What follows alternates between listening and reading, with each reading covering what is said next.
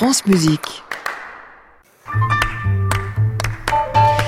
Et c'est l'heure d'accueillir Julie Depardieu comme chaque mardi. Bonjour ma chère Julie. Bonjour Saskia, chers auditeurs.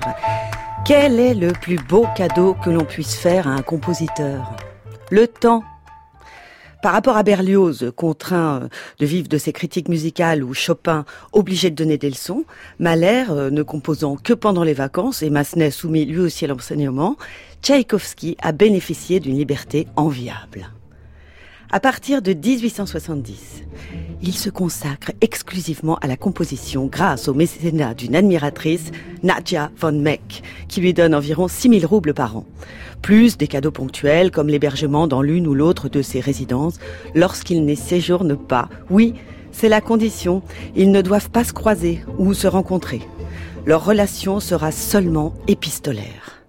Tchaïkovski et sa bienfaitrice s'échangent plus de 1200 lettres et le compositeur partage avec Madame von Meck ses nombreux états d'âme. Et ça dure pendant près de 14 ans. Je ne peux exprimer ce que je ressens lorsque j'écoute vos compositions. Je suis prête à vous livrer mon âme. Vous devenez comme un dieu pour moi, écrit Madame von Meck à Tchaïkovski en 1876. Votre musique rend ma vie plus facile et plus agréable. Je l'entends littéralement, croyez-moi, je vous en supplie. Tout ce qui est admirable dans Mendelssohn, Schumann, Glinka, vous l'avez aussi. Vous y ajoutez vos propres qualités, uniques, originales, qui vous distinguent tant des autres talents qui ont existé jusqu'à maintenant qu'il est impossible même de vous comparer à qui que ce soit. Après vous, personne ne pourra rien apporter de nouveau à la musique russe. Vous avez concilié dans la vôtre tous les aspects de la musique savante et du folklore. Des imitateurs vous suivront peut-être, des réformateurs non. Tchaïkovski répond à sa mécène. Quelles âmes bonnes, merveilleuses vivent dans ce, dans ce monde, en rencontrant des personnes telles que vous, sur la route épineuse de la vie, on s'assure que l'humanité n'est pas aussi dure ni aussi égoïste que les pessimistes l'affirment. Il existe des exceptions admirables, admirables dans le plein sens de ce terme. Si une personne, comme vous, paraît entre un million d'autres, cela suffit pour qu'on ne désespère plus des hommes. Les plus heureux moments de mon existence sont ceux où je vois que ma musique pénètre dans le cœur de ceux que j'aime et dont la sympathie m'est plus précieuse que la renommée. Est-il nécessaire de vous dire que je vous aime de tout mon cœur? Jamais encore je n'avais rencontré une âme en si étroite communion avec la mienne, ou qui répondit avec une pareille sensibilité à toutes mes pensées, à tous les battements de mon cœur. Votre amitié m'est devenue aussi indispensable que l'air. Avant de vous connaître, je ne savais pas qu'il existait des êtres possédant une âme si tendre et si noble. Tchaïkovski toujours, à Madame von Meck. Lorsque je compose, je n'ai jamais qu'une idée dans l'esprit. Vous entendrez et vous goûterez ce que je suis en train d'écrire. Et cela compense à l'avance toute l'incompréhension, toutes les opinions injustes et parfois hostiles que je suis condamnée à entendre de la foule. Et pas uniquement d'elle, mais aussi de mes prétendus amis. C'est à la découverte de son penchant homosexuel que qui aurait décidé la dame à mettre fin à leur étrange relation en 1890. Tchaïkovski a dédié sa quatrième symphonie à Nadia von Meck.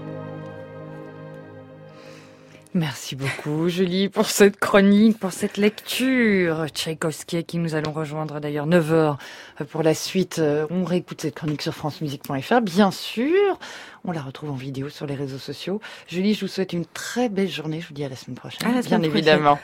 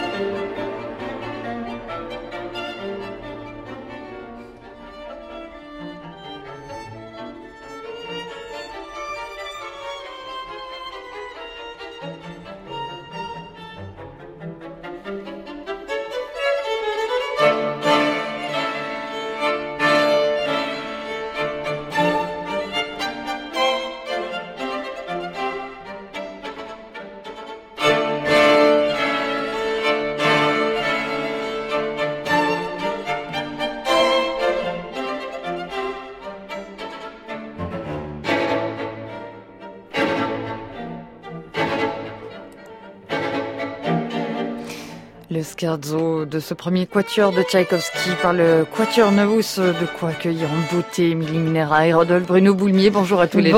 Bonjour Saskia. Est-ce que vous connaissez bien la musique baroque irlandaise?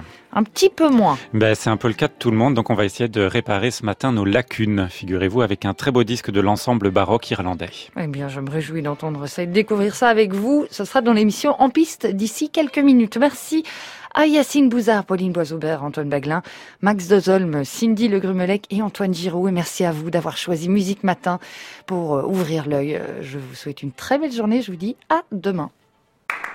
À réécouter sur francemusique.fr.